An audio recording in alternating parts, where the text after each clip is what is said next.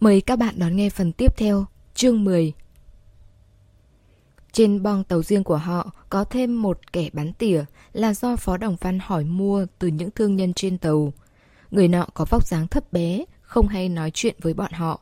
Mỗi khi đi qua mặt cô, cô đều chú ý đến đôi ủng bóng loáng màu đen dưới chân y, là ủng cảnh sát. Y cũng thích hút thuốc, nhưng không hề lịch sự, luôn dùng đế giày để dập tắt đầu thuốc. Mỗi lần như vậy đều được quản gia tạm thời hoặc là phục vụ mang đầu thuốc đi. Cứ như vậy, bọn họ có thêm một người bạn đồng hành ngắn hạn. Ban đêm trước khi ngủ, Thẩm Hề đã chuẩn bị kỹ càng. Bác sĩ Đàm từng nói, Phó Đồng Văn làm việc và nghỉ ngơi rất có quy luật. Vì vậy cô quyết định sau khi anh ngủ say mới lên giường. Để che giấu, cô còn chuyển toàn bộ sách của bác sĩ Đàm vào phòng riêng. Kim đồng hồ nhích cực kỳ chậm chạp, đi về phía 9 giờ. Cô lật sách, để ý anh đang dùng khăn sạch trắng tinh lau tay trong phòng vệ sinh. Tay cô chống lên sau tay, ngón út vô thức cuốn lọn tóc mình. Mau đi ngủ đi, mau đi ngủ đi. Giày da của Phó Đồng Văn bước qua, trượt khựng lại, không vào phòng ngủ nữa mà đi tới chỗ cô. Có phải Khánh Hạng nói với em, 9 giờ đúng hàng ngày tôi sẽ nằm trên giường. Thế nên em mới chuẩn bị những cuốn sách này. Anh lật sang trang cho cô. Nói xem, định mấy giờ ngủ? Em quen đọc sách rồi. Có khi ngẩng đầu lên, trời đã sáng từ bao giờ. Thẩm hề ngước nhìn anh, đáp vô cùng thành khẩn. Phó Đồng Văn gấp sách lại thay cô. Thẩm hề giải thích thừa thãi. Em nói thật mà. Anh cười. Đọc sách chuyên ngành mãi cũng thấy chán. Tôi có mang theo cuốn nhân học. Em có muốn đọc không? Tác phẩm của đàm tự đồng là sách cấm. Cô bất ngờ. Em từng nghe cố nghệ nhân nói chỉ xuất bản tiếng Nhật. Không lẽ còn có bản tiếng Trung? Anh giải thích. Tôi kêu người lén in. Thứ quý giá như thế, đương nhiên phải xem rồi. Phó Đồng Văn lấy một cuốn sách ở tầng dưới tủ quần áo, ném lên giường. Lên giường đọc đi. Thẩm hề nghe thấy câu này mới sực hiểu ra, anh dùng cách này để phá vỡ sự mập mờ như có như không giữa hai người. Luôn luôn có một lý do hợp lẽ để cô lên giường, nếu không, có lẽ cô thật sự sẽ thức đến ngày mai. Cô lừng thừng trong phòng vệ sinh mười mấy phút mới ra ngoài. Đèn treo đều đã tắt, hai ngọn đèn tường, một trái một phải, gắn trên đầu giường. Phó Đồng Văn vẫn mặc áo sơ mi, tựa người đọc sách. Lúc mới lên tàu dọn quần áo, cô nhìn thấy anh có mang đồ ngủ. Vậy mà tối nay lại mặc áo sơ mi. Nhưng không phải cô không sợ có hiểu lầm nên không dám thay váy ngủ, chỉ chọn chiếc váy liền thân mùa hè mỏng nhất cho có lệ. Thẩm hề cũng trèo lên giường, lật chân lên, cầm quyển nhân học. Quả nhiên không có tên hiệu xưởng in, là sách lén in. Sách là sách quý, nhưng suy nghĩ của cô đã bay ra tận bên ngoài xa xôi. Phó Đồng Văn lúc này mang theo sự lười nhác bệ giạc. Cô đang nghĩ, khi anh còn học ở London, phải chăng cũng là nét mặt và dáng vẻ này? Nhàn nhã tựa dưới gốc cây ngô đồng. Nghĩ một lát, rồi cô lặng lẽ xóa mấy suy nghĩ này, cố gắng tập trung đọc sách. Bên Phó Đồng Văn đúng lúc lật xong trang cuối cùng, anh khép sách lại. Mặc áo sơ mi đi ngủ là một chuyện rất phiền.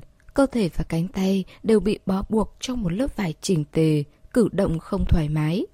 Anh hơi mệt, sách cũng đã đọc xong, vì vậy không có việc gì làm, cứ như vậy mà ngắm cô. Đêm nay cô mặc một bộ váy liền thân bằng nhung tơ, để lộ cánh tay trắng trẻo, không mang bất cứ trang sức nào, mộc mạc hơn nhiều so với những tiểu thư quý tộc và phu nhân thương nhân trên tàu. Trên thủy tai chỉ đeo hai viên ngọc nhỏ, không phải đồ thật nhưng khá đẹp. Anh rất ít khi dùng từ đẹp với con gái, ngoài miệng không nói ra, trong lòng cũng cảm thấy không đáng. Còn cả dây buộc tóc nữa, màu sắc khác nhau, viên ngọc cái nghiêng cũng là đồ giả. Xem ra bao nhiêu tiền của đều dùng cho nghiệp học hết rồi. Phó Đồng Văn đặt cuốn sách lên đầu giường, tắt đèn tường, tuyên bố kết thúc hội đọc sách đêm. Cô ngồi trong chỗ sáng, nhìn anh trong bóng tối. Anh đọc xong rồi ư? Đâu cần phải đọc xong trong tối nay. Cũng phải. Cô lại hỏi để em kiểm tra rồi mới ngủ nhé. Tôi rất khỏe. Anh trả lời. Yên lặng trong giây lát, hai người cùng bật cười. Phó Đồng Văn nói. Được rồi, nằm xuống đi. Thẩm hề chui vào trong chăn bông. Anh cười lắc đầu, xuống giường, kéo lệt xệt đôi xếp lê vòng từ đôi giường lên, đi tới bên kia chiếc giường, tắt đèn tường. Trong bóng tối, cô thấy anh thay quần ngủ dài, đi chân trần. Từ ngày ấy, mười mấy đêm liên tiếp, cô đều bị bóng đè. Trong mơ, người đàn ông đó đến lấy mạng, nói rằng dù y có sai bao nhiêu thì cô cũng không có tư cách giết y. Mỗi lần gặp ác mộng, hơi thở của thẩm hề đều rất dồn dập, tràn trọc bất an. Phó Đồng Văn luôn kiên nhẫn ôm cô cách một lớp chăn bông, nhẹ nhàng nói chuyện, trong khi cô nửa tỉnh nửa mê, kéo cô từ vực sâu trở về hiện thực. Có đêm trong bóng tối, cô nghe anh nói rằng anh và đầu bếp trên thuyền thảo luận về lẩu. Người ta không hiểu gì, nhưng lại nhận ra đây là món nấu thập cẩm, là mỹ thực mà Lý Hồng Trương mang theo khi tới Mỹ, một thời thịnh hành ở Mỹ. Nếu muốn ăn, ngày mai anh bảo người làm cho em. Anh cúi người xuống, vén gọn mái tóc đen tuyền bên gối. Lọn tóc mềm mại, vấn vít quanh ngón tay anh. Lần này anh không cố kéo, mà gỡ ra bằng vẻ vô cùng kiên nhẫn, không làm đứt sợi tóc nào của cô. Sau đêm nay, cuối cùng cô không còn lặp lại một cơn ác mộng nữa. Bởi vậy, hành trình của họ coi như đã thật sự bắt đầu rồi. Sáng sớm, Phó Đồng Văn sẽ dậy sớm hơn cô nửa tiếng. Mỗi lần đều dùng cách kéo rèm cửa sổ ra để đánh thức cô. Ban ngày họ sẽ nói chuyện với nhau ở bong tàu riêng. Hai quý ông này học sâu biết rộng, chưa bao giờ làm cô cảm thấy tẻ nhạt. Từ chiến tranh đến kinh doanh, sau đó đến y học. Còn cả triết học, Phó Đồng Văn từng học. Cuối cùng, dừng lại ở vở kịch của Shakespeare và vấn đề tôn giáo. Có điều để đảm bảo an toàn, phạm vi hoạt động của cô rất hẹp. Buổi tối hai người cùng có suy nghĩ đọc sách, đều tựa vào đầu giường, tự lật sách của mình. Thỉnh thoảng nói chuyện câu được câu chăng giọng nói đều được đè xuống rất thấp. Ở lâu với anh, cô sẽ để ý, trên bong tàu riêng, anh là người tùy tiện thành tính. Mở cửa ra là cậu ấm lông bông, đóng cửa lại, trong phòng chỉ có một người đọc sách lôi thôi lếch thếch. Mới đầu mọi người còn giữ kẽ với nhau, sau dần anh cũng thoải mái hơn. Hai ba ngày liền anh sẽ không cạo dâu để người ta đưa cơm vào tận trong phòng. Nếu không ra ngoài gặp gỡ người khác thì sẽ không sửa soạn cho mình. Mỗi khi về phòng, cô luôn nhìn thấy anh mặc áo sơ mi, quần dài, để chân trần, một tay chống lên bàn, người tựa vào ghế, đang đọc một sấp giấy. Phía trên là thứ gì đó anh mới viết mấy ngày trước. Lúc cô nhìn anh, anh đang vò tóc mình, cười giễu cợt. Nhìn tôi làm gì? Tiếp sau đó, một tờ bản thảo bị vứt vào thùng rác, không hề do dự. Một tháng trôi qua, trong mắt người ngoài, Thẩm Hề luôn là một phu nhân thời đại cũ, không rời Phó Đồng Văn nửa bước. Phó Đồng Văn đối xử với cô vô cùng săn sóc. Mỗi sớm mai tỉnh giấc, cô sẽ chậm chậm kéo gối anh tới, áp mặt mình lên. Nghĩ rằng bọn họ như vậy cũng không khác vợ chồng là bao. Một đêm cô xuống giường uống nước, nhìn anh đang ngủ say ở nửa kia chiếc giường. Trong mơ màng, anh cởi áo mình ra. Khi cởi đến cúc thứ tư thì bị vấp, hơi cau mày lại. Thẩm hề im lặng quỳ xuống trước người anh, muốn giúp anh nhưng lại không dám chạm vào cúc áo. Dù đã tự giải thích cho mình rằng chăm sóc người bệnh, nhưng cô cũng khó tiến thêm một bước. Xương quai xanh, cần cổ của anh và cả một khoảng da thịt trần trụi hiện lên trước mắt, làm cô không dám nhìn tiếp. Cô lo anh bị lạnh nên giúp anh kéo cao góc chăn lên, che cảnh xuân đi. Đêm nay cô ngủ không ngon giấc. Vừa muốn giúp anh cởi phứt chiếc áo sơ mi vướng víu, lại nghĩ liệu anh có bị lạnh hay không. 6 giờ sáng, Phó Đồng Văn chống khử tay lên, lười nhác tựa vào đầu giường. Thấy cô dậy trước, bèn nghiêng đầu hỏi Ngủ không ngon sao? Cổ họng sau một đêm không hoạt động, giọng nói khàn khàn, chạm tới tai và tim cô.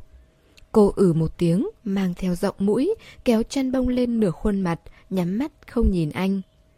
Phó Đồng Văn chỉ nghĩ con gái tỉnh dậy sẽ cáu kỉnh, nên cười cười, đẩy chân bông ra, lệt xẹt dép lê vào phòng vệ sinh.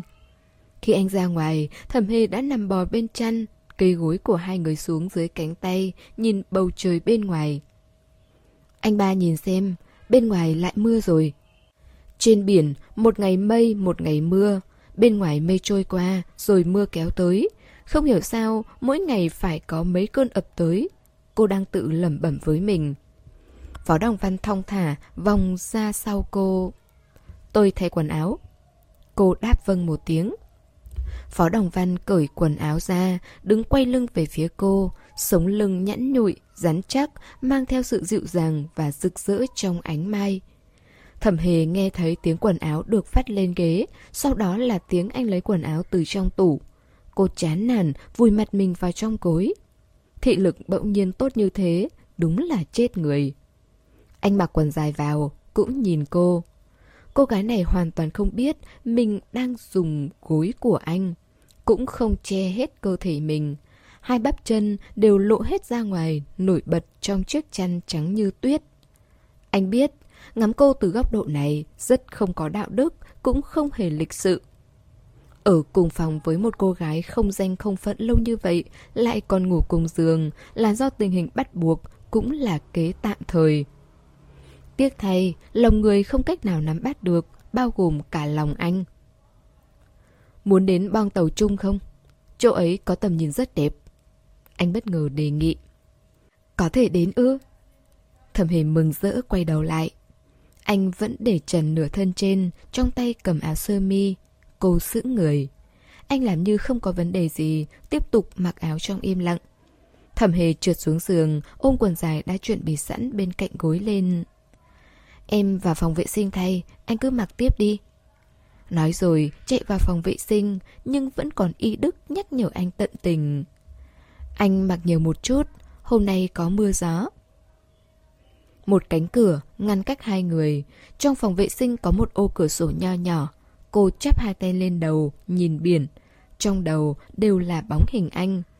Cô nhớ tới du học sinh ở New York cũng được chia thành hai phái. Một phái là bảo thủ, nhưng cũng giạt rào nhiệt tình, thể hiện tình cảm của mình bằng tiếng Anh. Phái còn lại đàm thắm hơn vì muốn thoát khỏi sự quy chụp lạc hậu và cứng nhắc, thủ cựu dành cho người phương Đông mà mạo dạn thể hiện tình cảm từ cử chỉ đến ngôn ngữ. Đến đại học, những cô gái chưa từng trải qua yêu đương sẽ rất chán nản, đặc biệt là những cô gái đến từ Đức và Pháp. Họ sẽ nghĩ rằng mình không có sức quyến rũ nên mới nhận được sự lạnh lùng. Nhiều người cũng sẽ tỏ tình các kiểu với người làm, lái xe trong nhà hoặc với những người đàn ông chưa kết hôn. Đó cũng là những du học sinh thuộc phái cởi mở do bị ảnh hưởng. Tuy thẩm hề là sinh viên y, không lạ lẫm gì với cấu tạo con người, nhưng tâm lý vẫn luôn bảo thủ, cô tự nhận mình thuộc phái bảo thủ. Lúc nãy anh chỉ mặc một chiếc quần dài, toàn bộ đã bị cô nhìn thấy hết. Sự điềm tĩnh của anh làm cho cô cảm thấy mình mới là kẻ háo sắc.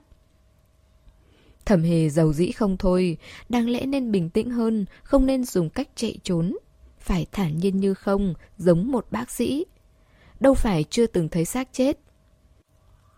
Khi cô thay xong chiếc quần lụa, ra khỏi phòng vệ sinh, Phó Đồng Văn đã không còn trong phòng. Cô đi tới trước bàn trang điểm, chọn bông tai, mới nhận ra có thêm bông tai và dây chuyền mới bằng ngọc trai. Không phải là đồ giả, là ngọc trai màu vàng kim, thuần khiết từ thiên nhiên. Không chỉ bởi vì món quà từ trên trời mang tới này, mà còn có rất nhiều điều liên quan tới anh. Tất cả đều thấm vào mạch máu cô, chảy tới nơi sâu nhất trong trái tim. Cô chỉ còn một suy nghĩ. Nếu cô là người vợ chưa cưới thanh mai trúc mã ấy, đừng nói đến pháp định cư. Dù bảo cô đến Đức xưng đế, cô cũng tuyệt đối không bị cám dỗ mà rời khỏi Trung Quốc. Thẩm hề cất gọn những món đồ trên bàn, vẫn đeo một món không đáng giá, chỉ thay kiểu dây buộc tóc khác. Bên ngoài phòng, Phó Đồng Văn đang chờ cô trên hành lang. Thấy cô ra ngoài, anh không hỏi cô về Ngọc Trai, cũng cô cũng không nhắc tới. Khi hai người đến bong tàu chung, gió rất to. Chỗ này ở ngoài trời, nơi nơi đều có nước động. Thẩm hề bước lên phía trước, túm góc váy ở cổ chân lên, buộc đơn giản để váy ngắn đi mấy cm, tránh dính phải nước bẩn. Cô đứng thẳng dậy, chú ý đến vệ sĩ đứng trong góc đang chằm chằm nhìn họ. Cô hỏi thầm... Mất bao nhiêu tiền để mời anh ta vậy? mà y tận tâm với công việc thế. Anh đút hai tay vào túi quần, đưa mắt ra hiệu vệ sĩ kia, bảo y cách xa một chút. Trên đường anh ta và chủ thuê có ít xung đột. Tôi tới hỏi thăm, họ liền giao cho tôi. Vậy nên phí phiếc không cao lắm. Dẫu sao tàu đã rời cảng, anh ta cũng cần một công việc trên biển. Gió biển đột ngột thổi lên, thầm hề giữ chặt dây buộc tóc trên đầu mình. Phó Đồng Văn đi về phía sóng biển. Đưa em đi ngắm Đại Tây Dương. Gió cuốn đi lời anh nói, trên mặt biển phía xa xa cuộn trào con sóng to lớn, mưa bão sắp ập tới. Nhóm thủy thủ trên bong tàu đang bận bịu chuẩn bị cho tất cả. Vệ sĩ bắn tỉa đứng trong góc, mở to mắt nhìn xung quanh. Bác sĩ đàm đứng trong nơi trú mưa hút thuốc. Tất cả mọi người làm chuyện của mình, chỉ có họ nhàn nhã, không làm gì, đứng tận cuối bong tàu. Mây đen kéo đến, sấm chớp rạch trên bầu trời màu xám cho. Thẩm hế ngước đầu. Ở đây sẽ bị xét đánh đến sao? Nói sai rồi. Anh đưa tay phải ra cho cô. Nếu không thì thử xem. Một lần hai mạng cũng coi như là chuyện để đời. Cơ thể người dẫn điện ư. Cô nghĩ anh đang trêu vui. Nhưng khi thật sự nắm tay, chỉ có tiếng tim đập nhanh khi hai làn da cọ sát. Từ ngón tay trượt xuống lòng bàn tay, mỗi tấc da đều có điện. Cuối cùng, tay hai người đan vào với nhau. Phó Đồng Văn cười nói, vẫn còn gan dạ lắm. Gió quăng nước biển lên không trung như pháo hoa rực rỡ, như hạt cát li ti rơi xuống khắp người cô. Tận cùng trong ánh sáng còn sót lại là bóng hình anh. Phó Đồng Văn, cậu ba Phó, cậu ba, anh ba Đồng Văn, Đồng Văn. Sau đó là hai tia chớp rạch trời, xé đôi tầng mây. Phó Đồng Văn cởi áo vest xuống khoác lên bờ vai gầy guộc của cô. Cũng vì vậy mà buông tay cô ra. Tiếng hỗn loạn ở đầu kia băng tàu bắt đầu to dần, có nhân viên trên tàu bị rơi xuống nước. Khoảng chừng 10 phút sau, người cứu và người rơi xuống nước đều được đưa lên. Người bị rơi xuống nước, lâm vào hôn mê, được đặt thẳng người trên băng tàu để cấp cứu. Có người tới, khuyên họ lui về phòng nghỉ, nửa lộ thiên để tránh mưa. Gió quá to, hai người trở về nơi tránh gió. Phó Đồng Văn bỗng nhiên xin bác sĩ đàm điếu thuốc. Bác sĩ đàm nghe xong yêu cầu của anh thì nét mặt thẳng thốt. Nhưng khi nhận được điếu thuốc rồi, anh vân vê lớp vỏ ngoài, chỉ ngắm nghía rồi gõ lên lan can kim loại.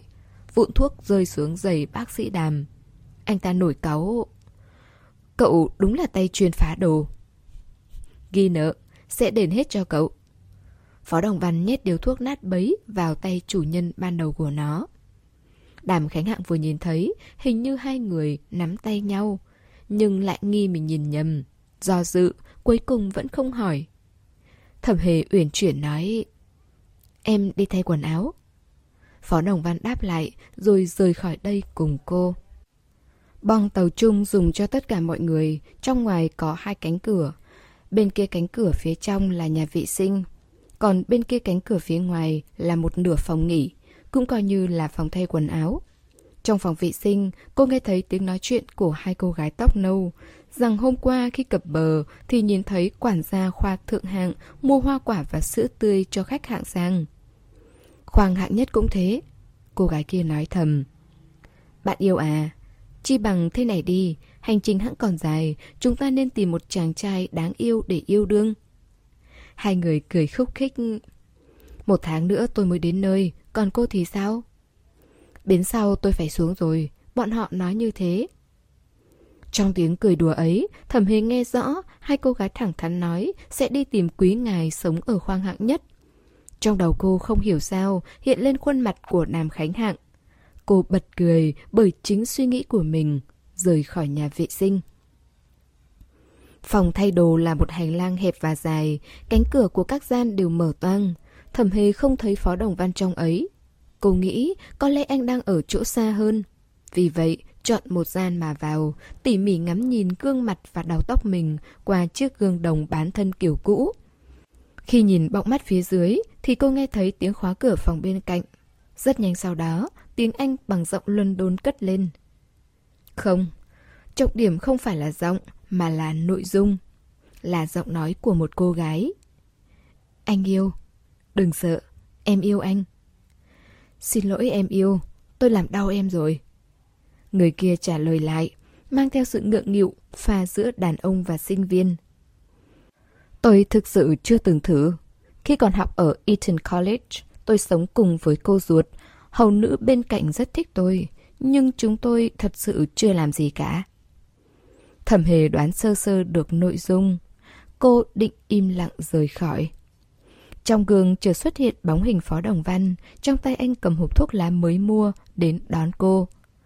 Thẩm hề nhìn anh trong giây lát, đoán anh sẽ mở miệng, bèn bước lên phía trước hai bước, đặt tay lên sống mũi anh, che miệng đi. Phó Đồng Văn ngạc nhiên cụp mắt xuống, cô nắm lấy bàn tay mà anh cầm thuốc, đỏ mặt lắc đầu. Tôi chỉ sờ ngực cô ta mà thôi. Giọng nói chàng trai cất lên. Thưa chàng thanh niên quý tộc, học trường Eton College, xin anh đừng miêu tả lại cảnh nhập môn giữa mình và cô hầu nữ nữa.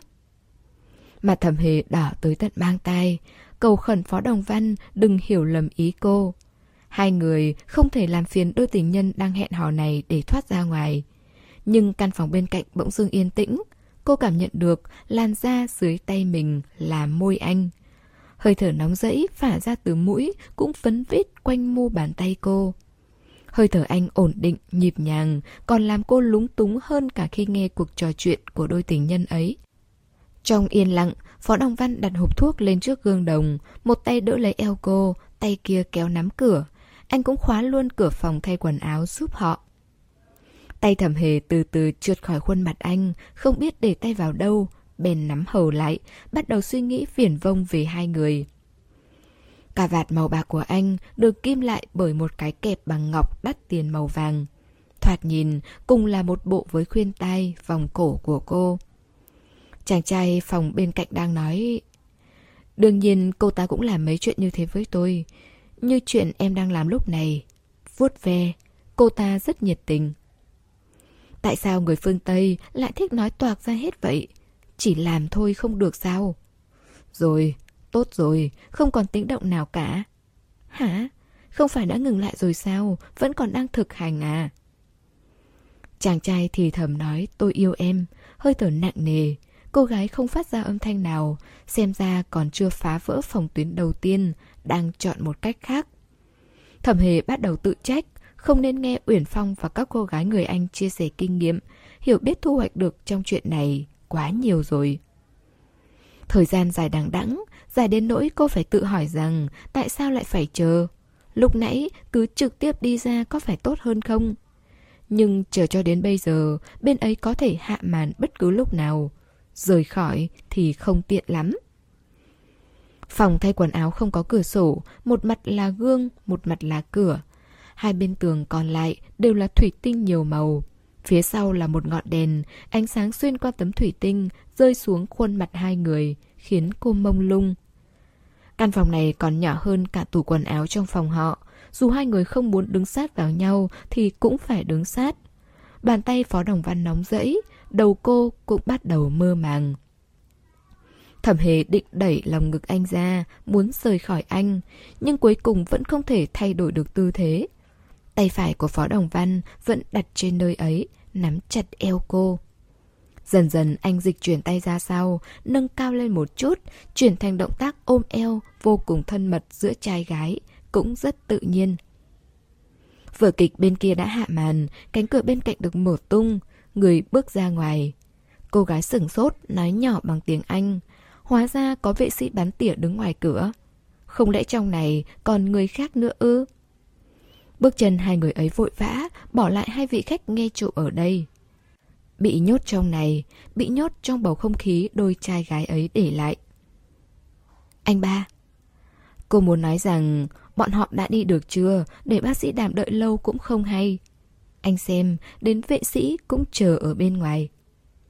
Người không biết còn tưởng hai người họ chen chúc trong chốn này giải quyết nỗi sầu trên quãng đường dài đằng đẵng. Anh nói, vừa rồi hãy coi như du viên kinh mộng, em đừng để tâm. Trong đầu thẩm hề ong lên, cô chỉ biết vở kịch Du viên kinh mộng là giấc mộng xuân vô bờ khi một vị tiểu thư gặp gỡ chàng thư sinh tuấn tú. Cô còn nhớ một câu hát trong kịch cùng chàng áo lỏng vạt rơi, chờ chàng say một giấc mơ chưa? Phó Đồng Văn mỉm cười. Cũng không hợp lý lắm, coi như tôi chưa nói gì đi. Lát nữa ra ngoài, Khánh Hạng sẽ hỏi chúng ta đi đâu, hãy nói chúng ta đến tiệc rượu. Nơi ấy mở cửa trước cho khách khoang hạng sang. Cô khẽ đáp vâng, nhưng anh không hề buông cô ra. Trên tàu, anh như đang ngồi tù chịu phạt. Vì chiến tranh Anh-Đức nổ ra nên mối liên hệ giữa các nước trong Trung Quốc đã bị phá vỡ. Hành trình trên biển lâu như vậy, khi cập bờ cũng là 6 tháng sau. 6 tháng không một tin tức trong tay, anh lo lắng cho cục diện trong nước. Nhưng lo lắng cũng không làm được gì, chỉ thêm phiền não, nên đành phải chờ đợi, chờ đến ngày cập bờ. Những ngày trên biển là khoảng thời gian anh nhàn rỗi nhất trong những năm gần đây. Có thể đọc sách, cũng có thể ngồi nghỉ ngơi uống trà, tán gẫu mấy câu. Câu chuyện giữa con người và con người luôn là nhân duyên. Đặt trong quá khứ, anh chắc chắn không có suy nghĩ đi làm chuyện này. Hiện giờ... Tiếng gõ cửa của vệ sĩ cắt đứt cuộc trò chuyện của họ. Người bên ngoài dùng tiếng Anh sứt sẹo nói rằng Phó Đồng Văn mở khóa. Khi cô cùng anh ra ngoài, trên khuôn mặt vẫn còn sắc đỏ mờ ám. Vệ sĩ thấy nhưng không tò mò, nói với anh dù hai người làm gì trước mặt y, y vẫn sẽ quay lưng lại đứng bảo vệ họ. Và lại trong phòng thay quần áo, chỉ để giải trí một lát mà thôi. Y đề nghị Phó Đồng Văn nhanh chóng đưa thẩm hề về khoang hạng sang, đừng đến bong tàu chung nữa. Thủy thủ rơi xuống nước tỉnh lại rồi, nghi ngờ có người đẩy anh ta xuống. Nội bộ đang có mâu thuẫn, dao đâm xuyên bụng, ba người đổ máu. Nơi này không còn an toàn, Đàm Khánh Hạng cũng tìm được tới nơi... Đúng vậy, hai người mau lên. Có hai người đàn ông mặc âu phục đang đi vào phòng nghỉ cách đó hơn 10 mét, cũng có người ra ngoài, tay đầy máu. Được rồi, nhưng sao anh ta lại nghi ngờ có người đẩy mình? Thẩm hề cảm thấy kỳ lạ. Vệ sĩ đam... Vừa rồi một vị khách trên thuyền biến mất, họ nghi anh ta giết người ấy để cướp của, nên đẩy xuống biển. Cũng có thể là mượn cớ. Thủy thủ đoàn xích mích với nhau là chuyện bình thường. Một vị khách biến mất, là tối qua, là người hát khúc kịch ấy. Tim thẩm hến nặng trĩu, Phó Đồng Văn và Đàm Khánh Hạng không hề thể hiện gì thêm. Đàm Khánh Hạng thấy lại có người thêm chặt. Mau dùng băng cầm máu. Vị bác sĩ chiến trường ấy thúc giục. Thẩm hề hét to ngăn lại. Không được dùng băng cầm máu, phải khâu mạch máu lại. Hãy giao người này cho tôi, tôi có thể phối hợp với các ông. Tôi rất thành thạo về khâu nối mạch máu. Bác sĩ trên thuyền và bác sĩ chiến trường nhìn nhau, bác sĩ phụ sản cũng trao mày. Phương pháp mới này, dù ở New York cũng có thể khó có thể tìm thấy bác sĩ nào làm được. Huống hồ là cô bác sĩ Tây Y đến từ Trung Quốc này. Dù là nam hay nữ, trước ngày hôm nay mấy người bọn họ đều chưa từng nghe thấy. Hôm nay lại bỗng nhiên xuất hiện hai người. Nếu không phải là hành khách khoang hạng sang, họ rất giống mấy tên giả danh lừa lọc. Tôi không thể để cô tiếp xúc với bệnh nhân của mình, trừ phi cô chứng minh cô đã từng học y hoặc có tư cách hành y. Dưới ánh mắt ra hiệu của thuyền trưởng, bác sĩ trên thuyền chọn một cách từ chối uyển chuyển nhất. Thẩm hề nghẹn họng không nói được gì. Hai thứ ấy cô đều không có. Thậm chí vì gấp gáp chạy trốn với Phó Đồng Văn mà giấy chứng nhận trình độ học vấn của mấy năm nay cô còn không lấy. Cô chỉ có thể cứng nhắc nài nỉ. Xin hãy tin tôi. Xin hãy tin vợ tôi. Phó Đồng Văn cũng dùng tiếng Anh London lên tiếng... Quả thật cô ấy có thể giúp các vị. Thưa ngài, thuyền trưởng không muốn kéo dài thêm thời gian. Tôi chưa từng gặp người Trung Quốc học y phương Tây. Tôi đã đến rất nhiều nơi, làm thuyền trưởng cũng được 10 năm rồi. Ông ta nhớ tới Đàm Khánh Hạng, lập tức đổi giọng. Đương nhiên, ngài đây đã khiến tôi mở rộng tầm mắt. Ông ấy cũng là bác sĩ Trung Quốc, học y học phương Tây đầu tiên mà tôi từng gặp. Tôi tin tưởng vị phu nhân này. Cách đây không lâu, kỹ thuật khâu nối mạch máu đã được nhận được giải Nobel. Cô ấy có thể nói chính xác tên gọi, ít nhất chứng tỏ cô ấy là người say mê y học. Bác sĩ phụ khoa nãy giờ vẫn luôn bàng quan, rất lương thiện nói giúp thẩm hề. Người say mê y học, thẩm hề cảm thấy bất lực hơn. Trên chiến trường tôi đã chữa trị cho rất nhiều binh lính bị thương. Vị bác sĩ chiến trường ấy không hề kiên nhẫn, lại nói thêm Xin giao nơi này cho chúng tôi. Thẩm hề chất vấn Nhưng tỷ lệ sống sót của những thương binh ấy là bao nhiêu? Ồ, kính thưa phu nhân. Bác sĩ chiến trường ấy sầm mặt xuống. Trong hoàn cảnh chiến trường, cô lại hỏi tôi tỷ lệ sống sót bao nhiêu. Tôi nghĩ cô muốn kéo dài thời gian cứu người của chúng tôi. Không phải, tôi muốn giúp các ông. Thẩm hề không tranh luận nữa mà chạy tới trước mặt người bị đâm vào bụng. Nhìn vào mắt tôi, tôi không nói chơi, hãy cho tôi quyền cứu anh. Cô có thể đảm bảo tôi sẽ không chết không? Người kia đẫm máu, đôi mắt màu nâu nhìn cô chằm chằm. Mất máu quá nhiều, không thể truyền máu, có thương đến nội tạng không cũng không biết được. Lại còn trong hoàn cảnh này, sau khi khâu xong cũng không đảm bảo anh ta có chết vì nhiễm trùng hay không. Cô lấy gì ra đảm bảo? Người kia quay đầu đi, phớt lờ cô. Thẩm hề gần như tuyệt vọng, một thuyền viên bị thương khác bỗng nhiên nắm lấy cổ tay cô. Tôi vẫn đang chảy máu. Người đó đã mất máu sắp đi vào hôn mê. Thẩm hề tức giận, nhìn chăm chăm bác sĩ trên tàu và bác sĩ chiến trường nói Anh ta đang cầu cứu tôi, các ông có thấy không? Được rồi, cô có thể giúp, nhưng phải nghe theo sự chỉ đạo của tôi. Thuyền trưởng thở hắt ra một hơi, ông ta không muốn đắc tội với người ở khoang hạng sang. Thẩm hề xúc động, gật đầu như trúng bỏi. Cô bảo bác sĩ đàm lấy giúp mình một bộ dụng cụ y tế và kính lúp. Chiến dịch ngày hôm nay làm cô vui mừng hơn bao giờ hết.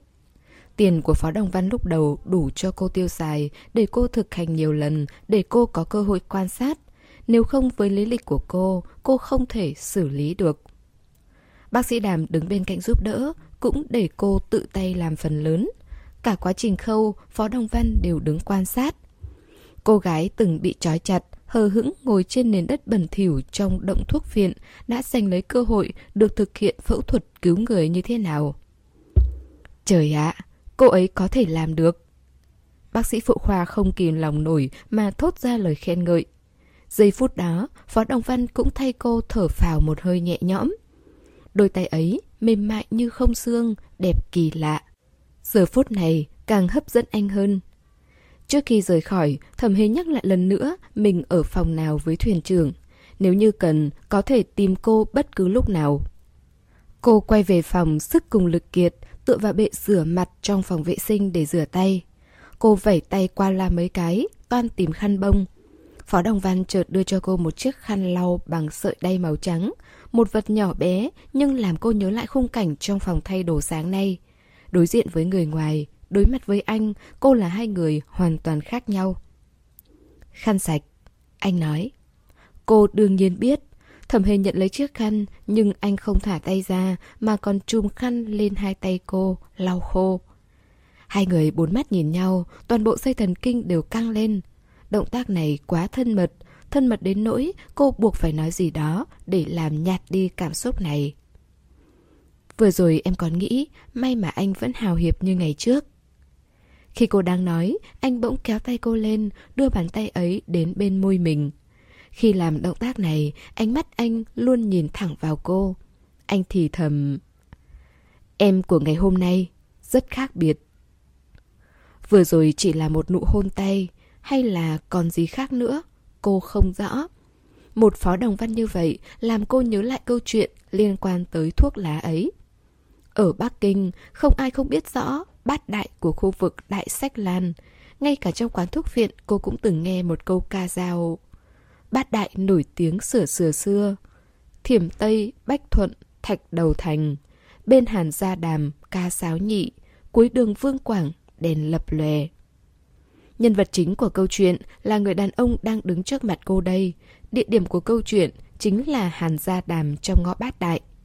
Đêm ấy, nơi ngõ liễu tường hoa, mấy cậu ấm nổi tiếng tụ tập với nhau, gặp hoa khôi, nổi hứng muốn tranh giành, thi nhau vung những đồng bạc trắng lóa. Trong mấy người ấy, Duy chỉ có Phó Đồng Văn hỏi người hầu một điếu thuốc thơm, rồi vào phòng cô hoa khôi. Chỉ có một người làm người đẹp động lòng. Hương khói, ướt át. Anh lấy một cái tên đồng âm, Nếu là khen ngợi cô gái bình thường thì đó là sự kinh ngạc. Nhưng trong đôi trăng gió, anh vô cùng phong lưu, vô cùng phong tình. Cô Hoa Khôi nhận lấy điếu thuốc, anh nói cảnh xuân đâu thể để mình mình độc chiếm. Đã cướp được người đẹp thì đương nhiên phải chắp tay tặng người đẹp cho bạn bè. Anh chỉ để lại tờ chi phiếu và rời đi. Câu chuyện trở thành một giai thoại. Người đàn ông này chỉ cần anh muốn, mỗi một động tác, mỗi một cử chỉ đều hấp hồn người khác. Còn hiện giờ, người đàn ông trong câu chuyện ấy đang ở trước mắt cô. Anh hỏi, vừa rồi muốn nói gì thế? Em muốn nói, may mà ba anh vẫn hào hiệp như ngày trước, giúp em học hành. Nếu không, ngày hôm nay sẽ làm trò cười cho thiên hạ mất. Phó Đồng Văn cười cười, tựa người vào khung cửa, hoàn toàn không có ý định thả cô ra. Giống như trong phòng thay đồ, khi anh dặn phải nói với bác sĩ làm thế nào. Lúc ấy cô muốn đi, nhưng bị cánh tay đặt trên eo mình cản lại. Khi đó cô nghĩ, tiếp theo anh sẽ định làm gì? Nhưng không, anh chỉ ôm mà thôi, cũng giống như bây giờ. Phó Đồng Văn đặt tay cô vào trong tay mình, cúi đầu nhìn, rồi lật lại, ngắm lòng bàn tay cô. Ngón tay cái mơn man đường chỉ tay mỏng mảnh, vuốt ve bàn tay. Ngón tay anh dần dần nóng rực, cả cô cũng vậy. Như chiếc đồng hồ nước nho nhỏ được đặt trước mắt, âm thanh trầm chậm, tích tắc, tích tắc. Mỗi một giọt nước đều rơi xuống đáy lòng. Anh nói, chúng ta nên ra ngoài thôi. Thẩm hề đáp vâng một tiếng, nhưng anh không xê xích. Rõ ràng làm chuyện hoang đàng, anh cầm tay, vuốt ve rồi lại hôn tay một cô gái trong sạch thì gọi là gì? Trong lòng hiểu rõ mười mươi, nhưng nghĩ một đằng lại làm một nẻo. Anh thì thầm... Anh ba nên ra ngoài thì hơn. Tiếp tục như vậy sẽ xảy ra chuyện mất. Trong lời nói của anh có ý cười. Nói thẳng ra như thế làm trái tim cô sao động bồi hồi. Trong chớp mắt, tất cả đều sụp đổ ầm ầm. Ánh mắt của Phó Đồng Văn trói chặt lấy cô rồi thả cô ra. Cánh tay cuối cùng cũng nới lỏng. Khi cô sực tỉnh lại, Phó Đồng Văn đã rời khỏi căn phòng rồi. Trong căn phòng trống trải, cô bần thần đứng im tại chỗ. Nhớ lại giọng nói và nét mặt anh như thật như giả. Mãi đến 6 giờ, anh mới quay lại. Có lẽ anh từ trên bong tàu về. Trên người mặc âu phục lạnh lùng. Nhưng trên khuôn mặt, nét cười rạng rỡ. Phó Đồng Văn đã đặt bữa tối, bảo cô sửa sang lại, sau đó cùng xuống lầu tìm đàm khánh hạng. Nhìn anh, dường như chuyện bên ngoài lúc nãy chưa từng xảy ra. Thẩm hề đáp vâng, vào phòng vệ sinh thay quần áo, xoa tóc ra hai bên, để trên vai, rồi tết một bên vào trước. Cô nhìn mình trong gương, thầm nghĩ, có lẽ chỉ là một nụ hôn tay xã giao mà thôi. Nhưng lại làm cô hiểu lầm. Anh ba, anh thay xong rồi thì bảo em nhé. Xong rồi. Anh trả lời. Thẩm hề tự tết tóc mình, động tác thành thạo, không cần phải nhìn gương. Cô rời phòng vệ sinh, vào trong phòng ngủ, tay không hề ngừng lại. Lọn tóc này tiếp tục đan vào lọn tóc kia. Phó Đồng Văn đang thắt cà vạt, thấy cô đi tới, bèn khựng lại. Đến đây, để tôi ngắm nào. Mặt thầm hề nóng gian, không dám đi tiếp, vốn chỉ cách ba bước chân, nhưng làm sao để đi tới đây? Phó Đồng Văn đã thắt xong cả vạt, bước về phía cô hai bước. Để tôi thử xem. Gì cơ? Mái tóc xõa hai bên vai đã được anh nắm lấy. Anh hỏi, làm thế nào? Cái này chia thành ba lọn. Cô đưa ba lọn tóc đen tuyền giữa các ngón tay cho anh xem. Phó Đồng Văn lóng ngóng học theo, chia mái tóc dài ra, bắt chước cách cô làm mẫu, học tết những lọn tóc mới vào nhau. Những sợi tóc nhỏ nhỏ lần lượt sượt qua gò má và xương quai xanh của cô. Thẩm hề không rõ mình đã tết tóc thế nào. Toàn bộ suy nghĩ đều hướng về phía anh. Cô nhìn anh, anh đang mỉm cười. Nhìn cũng tạm tạm, làm nhiều lần sẽ đẹp lên thôi. Thắt đến nút cuối cùng, anh đưa tới trước mặt cô. Xong rồi. Để em buộc. Cô đón lấy, buộc dây vào. Buổi chiều anh nói rằng sợ sẽ xảy ra chuyện, nhưng bây giờ đã vậy thì phải làm thế nào đây? Phó Đồng Văn nhìn thấu suy nghĩ của cô, anh nói anh có vài lời, để buổi tối nói, nhé. Cô gật đầu, lại thấy anh đang cười. Mối quan hệ từ lâu đã dối như mớ bòng bong, gấp gáp một giây cũng không làm được gì. Tuy hai người chưa nói xong, nhưng bầu không khí đã bắt đầu thay đổi. Trước khi rời phòng, Phó Đồng Văn cảm thấy cà vạt phối với áo không đẹp. Anh lại rút ra một cái mới, đặt vào tay thẩm hề. Việc này làm cô dối bời, vì cô không biết thắt. Anh cầm tay dạy cô từng bước, giống như cách cô dạy anh tết tóc con gái. Thẩm hề vụ về làm theo. Thắt xong, khi đứng trên hành lang, Phó Đồng Văn mới nhận xét. Cũng được, em cũng phải học nhiều lần mới đẹp lên. Hai người nói chuyện đều dùng tiếng mẹ đẻ, vệ sĩ bán tỉa nghe không hiểu. Thấy thẩm hề đỏ mặt, ý đoán có lẽ tiên sinh đang trêu chọc phu nhân. Xuống dưới khoang hạng nhất, Phó Đồng Văn gõ cửa. Một lúc sau, Đàm Khánh Hạng mở cửa. Người bình thường luôn nghiêm túc, khó có được hôm áo mũ sọc sạch như lúc này, ngay cả cà vạt cũng không đeo. Đầu tóc cũng chưa chải. Tóm lại rất kỳ lạ. Nhưng rũ bỏ vẻ cẩn trọng, anh ta trông thoải mái hơn nhiều. Anh ta hỏi Phó Đồng Văn Đưa một vị khách đi cùng, tiện không? Nhìn vẻ hớn hở của cậu kìa, chẳng qua thêm một người mà thôi. Phía sau có tiếng động, trong phòng còn có người khác. Thẩm hề giật mình, ánh mắt lọt qua khe cửa của cánh cửa khép hờ, nhìn thấy bóng lưng một cô gái không mặc quần áo. Cô bỗng mở to mắt. Cô thẩm, cô có thể bớt cái vẻ tò mò ấy đi được không? Bên miệng đàm khánh hạng treo nụ cười. Tôi lo lắng cho sự an toàn của anh đấy chứ. Cô mỉa mai, trong mắt hiện lên dòng chữ... Nhìn lầm anh rồi. Đàm Khánh Hạng cười xòa, vỗ vai thẩm hề như đang trả lời lại. Đừng lo chuyện bao đồng. Mọi người đi trước đi, lát nữa tôi đi sau. Anh ta nói xong, liền đóng cửa vào. Thẩm hề đăm chiêu nhìn cánh cửa, rồi lại nhìn Phó Đồng Văn, nhưng anh vô cùng thờ ơ. Lẽ nào tình yêu ngắn ngủi trong mắt bọn họ bình thường lắm ư? Kết quả, Đàm Khánh Hạng cũng không cho cô cơ hội gặng hỏi. Anh ta lỡ hẹn. Rốt cuộc vì một cô gái tóc nâu mà bỏ quên luôn cô và Phó Đồng Văn trên bàn ăn. Cô trông mong được nhìn thấy bạn gái của bác sĩ Đàm từ lúc ăn bánh phết lớp bơ mỏng và trứng cá muối. Cho đến khi món cá hun khói và bánh mì nướng được bưng lên bàn, vẫn chưa thấy người đâu. Đến món gan ngỗng mà người vẫn chưa tới. Đến khi chai Milsot nằm gọn trong bụng, thẩm hề hoàn toàn bỏ cuộc. Lúc ăn điểm tâm ngọt và hoa quả, Đàm Khánh Hạng dẫn bạn gái mới tới. Ngồi xuống, uống cạn rượu trong ly. Xin lỗi. Anh nên nói xin lỗi với bạn gái mình. Món ăn đã dọn hết rồi. Thẩm hề lễ phép gọi. Cô cần gọi thêm gì không? Cô gái ấy hình như nghe không hiểu cô đang nói gì, chỉ ăn điểm tâm ngọt, không để ý đến chuyện món chính đã dọn hết. Đàm Khánh Hạng giải thích thay. Cậu ấy không hiểu tiếng Anh, trừ một vài từ đơn giản. Vậy anh nói chuyện với cô ấy thế nào? Thẩm hề ngạc nhiên. Vừa rồi Phó Đông Văn còn nói hai người nọ đã ở bên nhau nửa tháng. Đàm Khánh Hạng chỉ cười không nói. Thẩm hề thì vẫn nghi hoặc thuận tiện đánh giá lại cái người mình đã nhìn nhầm. Được rồi, nói đơn giản là... Đàm Khánh Hạng kéo kính mắt xuống, đặt lên bàn, day day đôi mắt mệt mỏi. Giao tiếp bằng tâm hồn và giao lưu bằng thể xác. Như vậy đã thỏa mãn lòng hiếu kỳ của cô chưa? Thẩm hề nghẹn cứng. Đúng lúc cô gái ấy phát hiện trên bàn có hộp diêm bằng vàng, bên cầm lên, cười đầy ngạc nhiên với đàm khánh hạng. Anh ta cũng cười lại, gật đầu với cô. Thẩm hề nghĩ bọn họ đang nói... Ngay cả hộp diêm trong phòng ăn cũng làm từ vàng.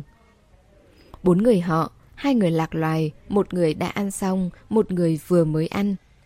Phó Đồng Văn không muốn nán lại thêm, lấy cớ mệt để đưa thẩm hề đi. Họ nghỉ ngơi trên bong tàu riêng một lát rồi về phòng. Anh tìm sách trong vali để đọc. Thẩm hề liếc mắt nhìn giờ. 9 giờ là thời gian đọc sách đêm, nhưng anh không nói gì hay đã quên rồi. Bác sĩ Đàm định đưa bạn gái về Trung Quốc ư? Thẩm hề thấp thỏm, bắt đầu nói từ bác sĩ Đàm. Thoạt nhìn giống người Nga, không biết cô ấy có đồng ý ở lại Bắc Kinh không? Có lẽ sẽ xuống tàu trước. Anh quay lưng về phía cô đáp. Xuống tàu trước ư? Vậy bác sĩ Đàm phải làm thế nào? Anh quay người lại, nở nụ cười. Cậu ta lúc nào cũng có mấy cô bạn gái không biết tên tuổi, không biết lai lịch, không ràng buộc với nhau. Duyên đến duyên đi, thế thôi.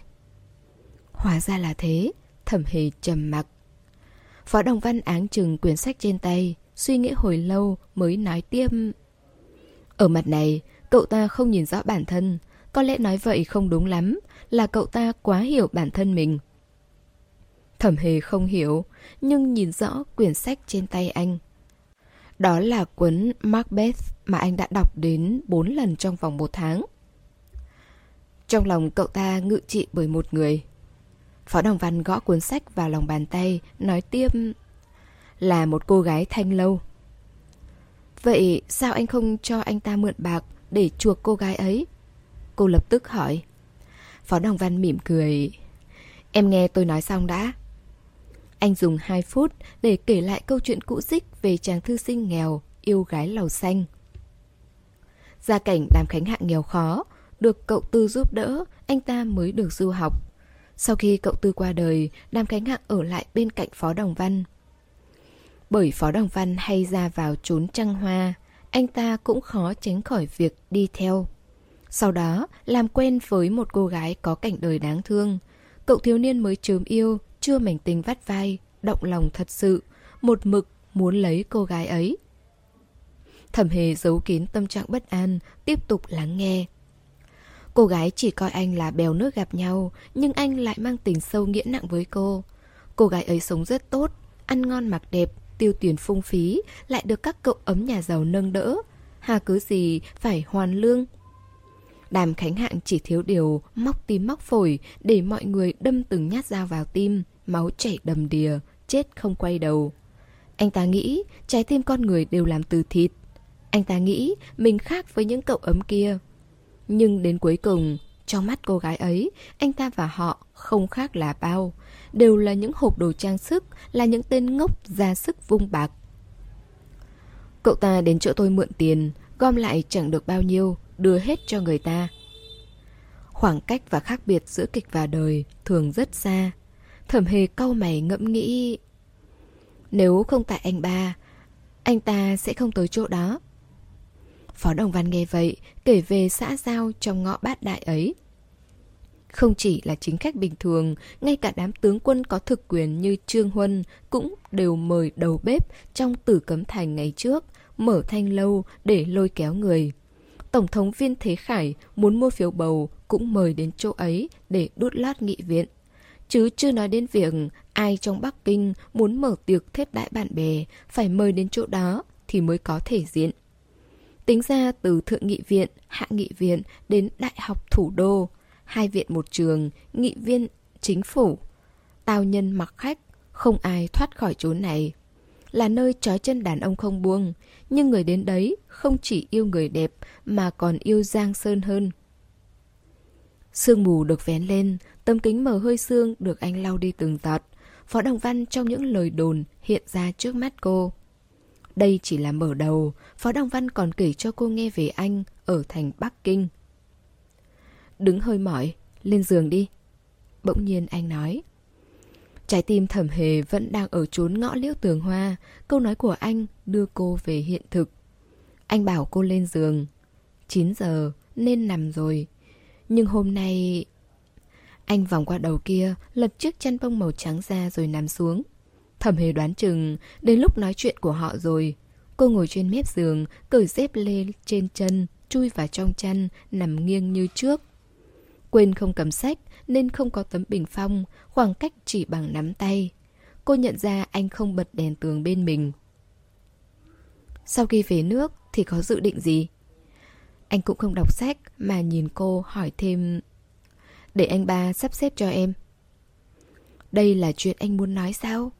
Thẩm hề hụt hẫng, lắc đầu đam Em chưa nghĩ tới Chuyến tàu này sẽ cập bến ở Thượng Hải Đất Thượng Hải cô chưa từng tìm hiểu Quê nhà Quảng Châu giờ đây chỉ cảnh còn người mất Cô không muốn về Còn Bắc Kinh Ngoài mấy con ngõ bẩn thỉu Cô chỉ từng sống trong nhà họ phó Đắn đo suy nghĩ, có lẽ cô còn hiểu rõ Thượng Hải hơn những nơi kia. Còn anh thì sao? Chắc chắn anh sẽ về nhà họ phó danh gia vọng tộc, cuộc sống khác nhau, phải chăng rất khó gặp lại. Nghĩ tới việc sau khi xuống thuyền, đường ai nấy đi, thầm hề cảm thấy hoang mang. Mái tóc dài của cô xõa hai bên vai, tóc bị bết quá lâu nên có chỗ hơi xoăn, làm anh nhớ tới mỗi lần ngủ dậy. Tóc cô đều xõa trên gối, gương mặt nghiêng nghiêng. Mái tóc ấy sẽ rơi xuống cổ tay anh, vấn vít không rời. Cùng giường cùng gối là chuyện vợ chồng thật sự mới làm, là anh suy nghĩ quá đơn giản rồi. Chuyện bây giờ anh đang nghĩ rất hoang đường. Phó Đồng Văn rời chăn ra, xuống giường tìm nước uống, đặt cốc xuống rồi lại đi dép lê về. Nhưng anh không tới chỗ mình mà vòng qua chỗ thẩm hề. Cô tưởng anh sẽ giúp cô tắt đèn như mọi hôm. Không ngờ anh ngồi xuống cạnh cô. Bóng người che khuất ánh điện, hai người mặt đối mặt nhau.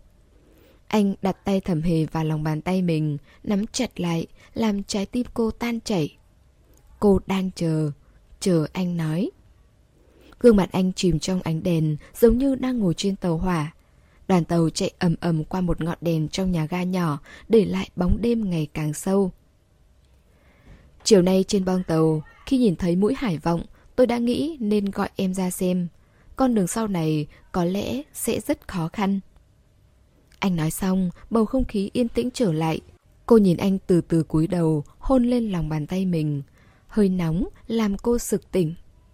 Anh thủ thỉ hỏi Sau này đi theo anh ba Được không em?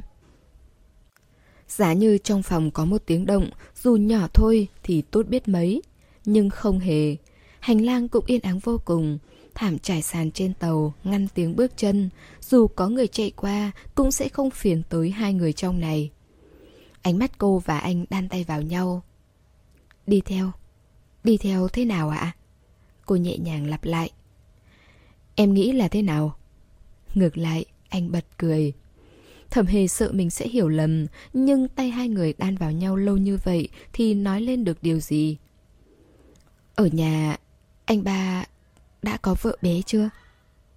Phó Đồng Văn mỉm cười, lắc đầu. Mấy năm nay, trong nhà không định hôn cho anh sao?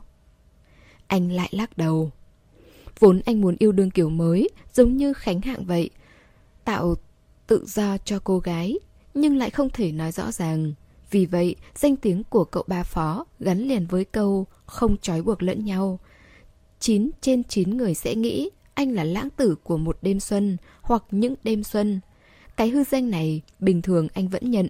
Hôm nay bị gắn trả, không trách người ta được. Anh thấy cô không lên tiếng, mới hỏi... Có gì muốn hỏi ư? Lần này đổi lại là cô lắc đầu. Anh ba là người... Anh ngập ngừng, lại cười nói tiếp. Không hẳn là tốt, cũng không hẳn là xấu. Em thử tạm xem. Anh đã từng đi qua hàng ngàn bữa tiệc xa hoa, gặp vô số hoa thơm cỏ lạ. Nhưng ngày hôm nay, anh, Phó Đồng Văn, lại cúi đầu chùn bước trước một cô gái. Thẩm hề không dám nhìn thẳng vào anh, chỉ nhìn mặt đất rồi lại nhìn chăn bông. Bên trên vương một sợi tóc của cô. Cô thầm nghĩ, lát nữa phải nhặt nó lên, cuốn tròn lại, vê thành một cái nút. Nghĩ mãi, nghĩ mãi, cô khẽ ừ một tiếng, cổ họng bật ra tiếng, vành tai cũng nóng gian. Đây là câu đồng ý.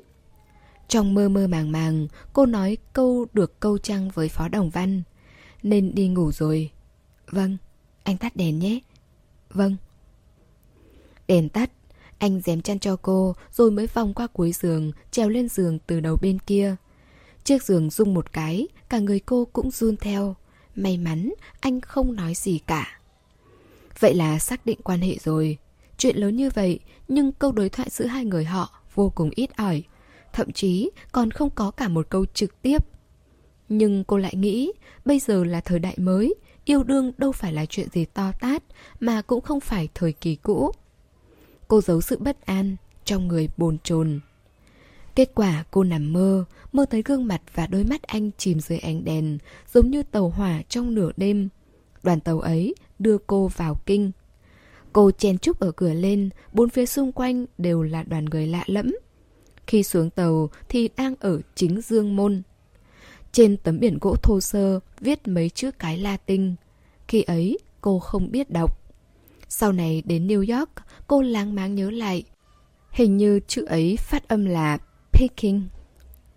Dòng người trên ga tàu tụ tập đông nghịt, cô chen chân ra ngoài.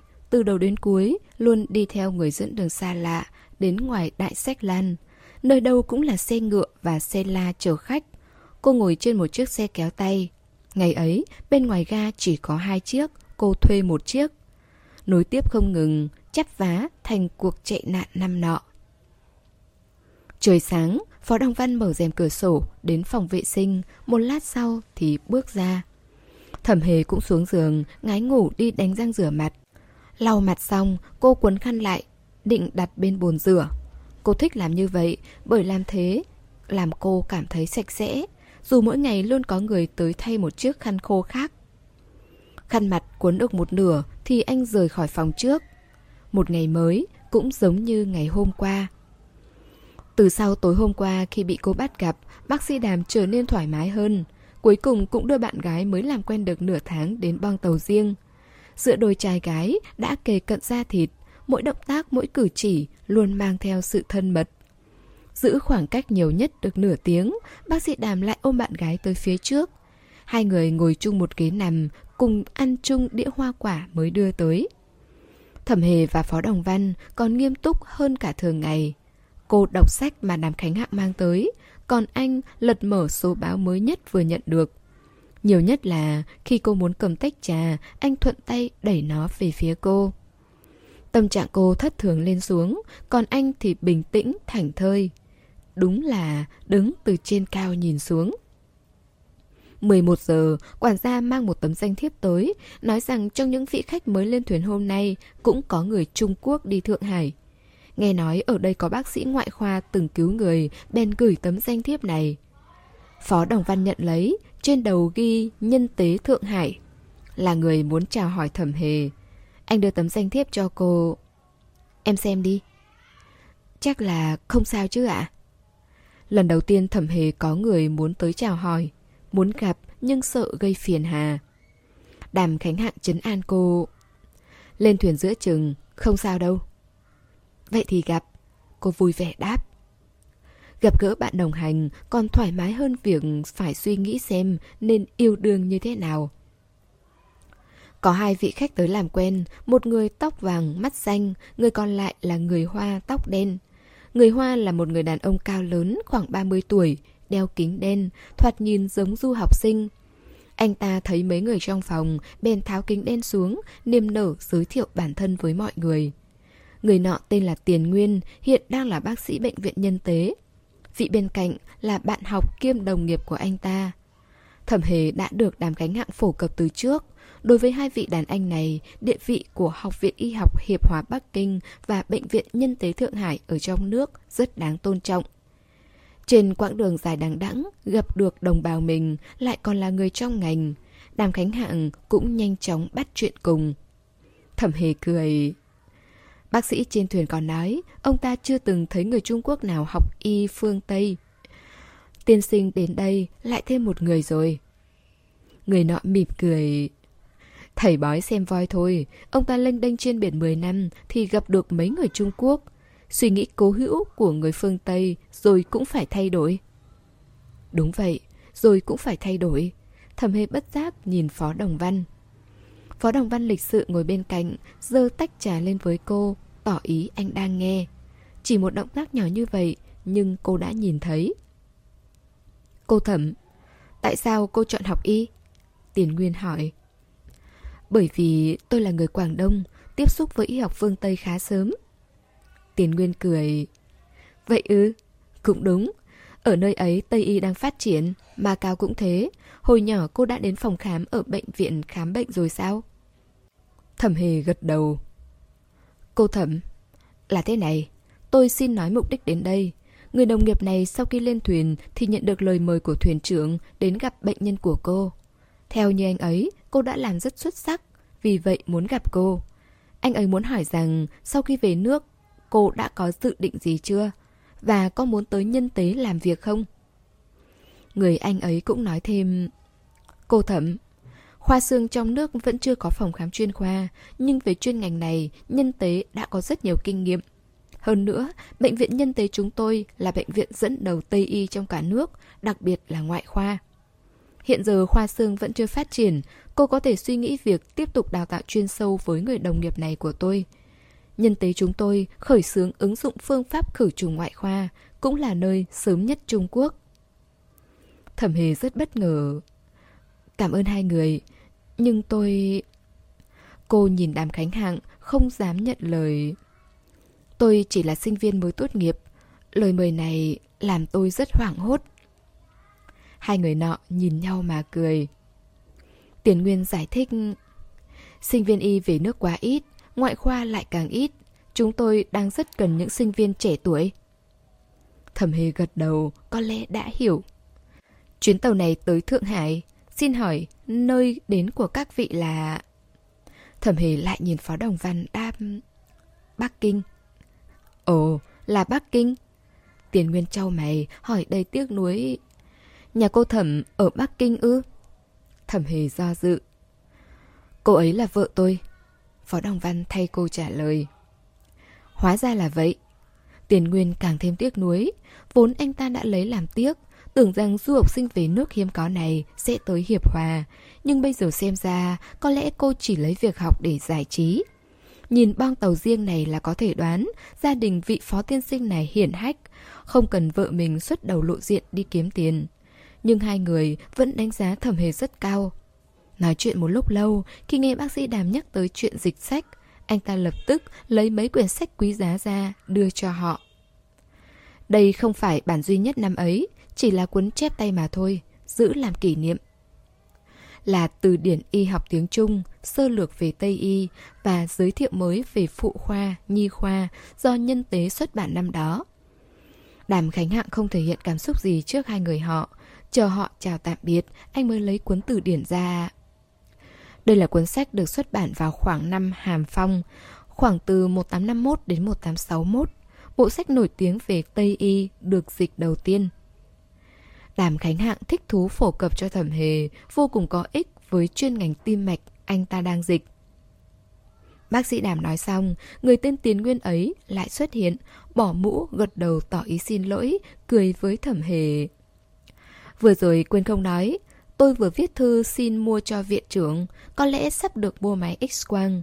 Nếu như sau này cô thật sự làm trong ngành này, nếu như cô cần, hãy viết thư cho tôi, tôi sẽ sắp xếp để bệnh nhân của cô khi đến nhân tế được ưu tiên dùng trước. Cảm ơn anh. Thẩm hề xúc động bởi vị bác sĩ này, gật đầu cảm kích. Tiền Nguyên nở nụ cười, cầm tay cô lên, cúi đầu đặt một nụ hôn lên đó. Rất vinh hạnh. Động tác của anh rất tự nhiên, tuy thẩm hề giật mình nhưng không có ý ngăn lại. Coi giây phút anh ta chạm lên ngón tay mình chỉ là xã giao rồi nhanh chóng rụt tay về. Phó tiên sinh, anh không để ý chứ? Ngược lại, Tiền Nguyên còn nhìn Phó Đồng Văn. Phó Đồng Văn nghịch tách trà, mỉm cười trả lời. Sau này không có lần thứ hai. Tiền Nguyên coi như anh nói đùa, đáp lại. Là tôi đường đột, Chào tạm biệt các vị lần nữa. Khách khứa ra về, đám cánh hạng không quan tâm đến họ, ngay cả cô bạn gái cũng để mặc sang một bên, toàn bộ suy nghĩ đều đặt vào trong sách. Bong tàu yên tĩnh trở lại, Phó Đồng Văn đặt tách trà rỗng lên bàn, đút hai tay vào túi quần Âu, rời khỏi nơi này. Thẩm hề thấy anh đi, nên không nán lại, nửa phút sau gấp gáp buông một câu. Anh đi chậm thôi. Cô đuổi theo, đến giữa đường thì không thấy ai, bèn hỏi quản gia mới biết anh đã đến thư viện trên khoang hạng sang. Con tàu này có tổng cộng hai thư viện, thư viện ở khoang hạng sang chỉ dành cho người ở khoang họ, còn ở khoang hạng 2 mở cửa cho người khoang hạng nhất, hạng 2, hạng 3. Thư viện khoang hạng sang vốn chỉ mở cửa phục vụ một khoang, hơn nữa còn có danh mục, cần quyển gì đưa tên cho quản gia lấy là được, hoàn toàn không cần tự mình đi nên bình thường không thấy ai đến đây. Giá sách mà người Trung Quốc thích là loại ánh sáng có thể xuyên qua, đơn giản là giá gỗ, sách dày. Ngược lại phương Tây thích đóng giá sách vừa dày vừa nặng, sách giống như món đồ trang trí tinh tế xếp thành từng hàng bên trong, làm nổi bật lên giá sách cao vút tới tận trần nhà. Khi cô vừa mới vào đại học, lúc nhìn thấy thư viện, suy nghĩ đầu tiên xuất hiện trong đầu là nếu nó đổ xuống, mình sẽ bị chôn đến ngập đầu. Không ai thoát nổi. Từ sau ngày ấy, mỗi lần bước vào cô đều mang theo cảm xúc kìm nén. Ở đây cũng vậy, bốn phía không có ai, càng thêm ngột ngạt. Thẩm hề thấp thỏm, nhìn ngang, ngó dọc. Cô bước nhanh tới phía cuối mới nhìn thấy bóng dáng anh. Anh không đọc sách, tay cũng không cầm sách. Trái lại, áo vest tùy tiện gấp làm hai, để trên một giá sách chống một nửa. Cánh tay anh gác lên giá sách ấy, đầu cúi thấp, nhìn sàn nhà dưới chân. Anh không khỏe sao? Thẩm hề tới bên anh. Phó Đồng Văn quay đầu lại, trong đôi mắt không hề có ánh sáng, thậm chí không có tiêu cự. Rồi suy nghĩ của anh chậm chậm tập trung lại. Trong ánh mắt, rốt cuộc cũng phản chiếu cảnh vật xung quanh, bao gồm cả bóng hình cô. Anh rất ổn. Anh đáp. Là rất không ổn. Thẩm hề nghĩ. Cô tựa lưng vào giá sách, kề bên tay anh. Anh không vui sao? Phó Đồng Văn lắc đầu. Đến đây. Anh nâng cao cánh tay trái. Thẩm hề khom người trôi qua. Tay trái, tay phải, chống ở hai bên, giam cô bên trong. Thư viện to như vậy, nhưng anh vẽ cho cô một vòng tròn nho nhỏ, giữa một tấm lòng. Cô khẽ nín thở, sợ hơi thở của mình sẽ phả lên gương mặt anh. Bà nãy anh nhớ tới đồng quyến.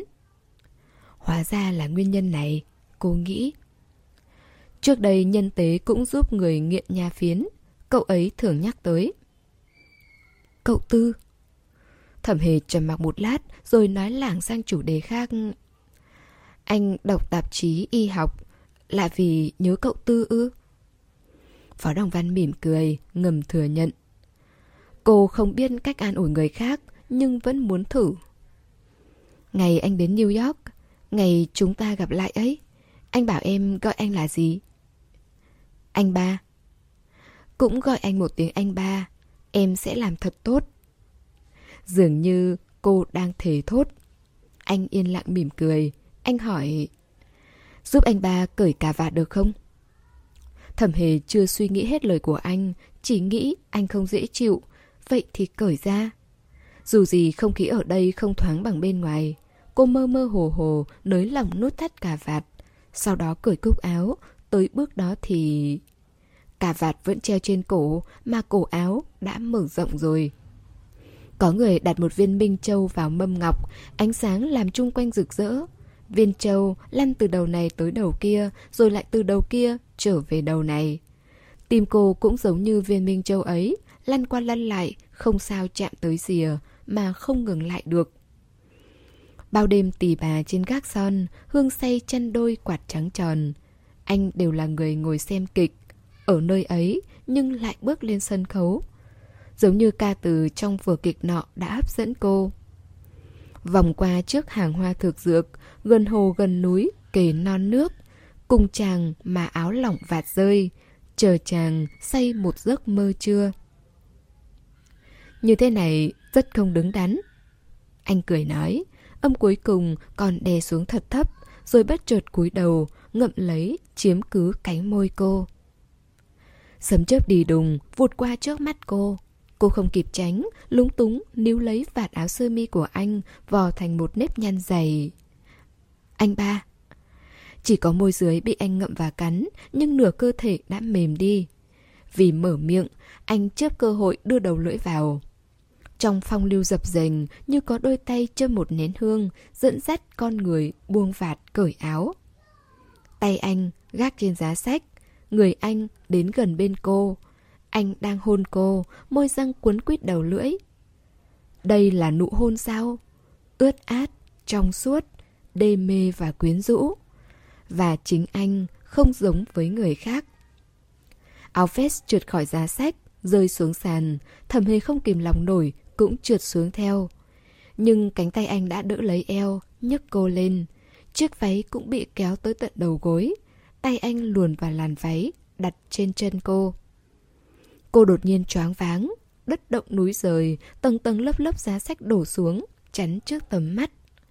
Mở mắt ra nhìn, tất cả như cũ, chỉ có điều nụ hôn của anh càng sâu hơn. Các bạn thân mến, chúng ta vừa đón nghe phần tiếp theo của bộ truyện 12 năm kịch cố nhân của tác giả Mạc Bảo Phi Bảo. Xin cảm ơn tất cả các bạn đã luôn dõi theo và ủng hộ kênh truyện.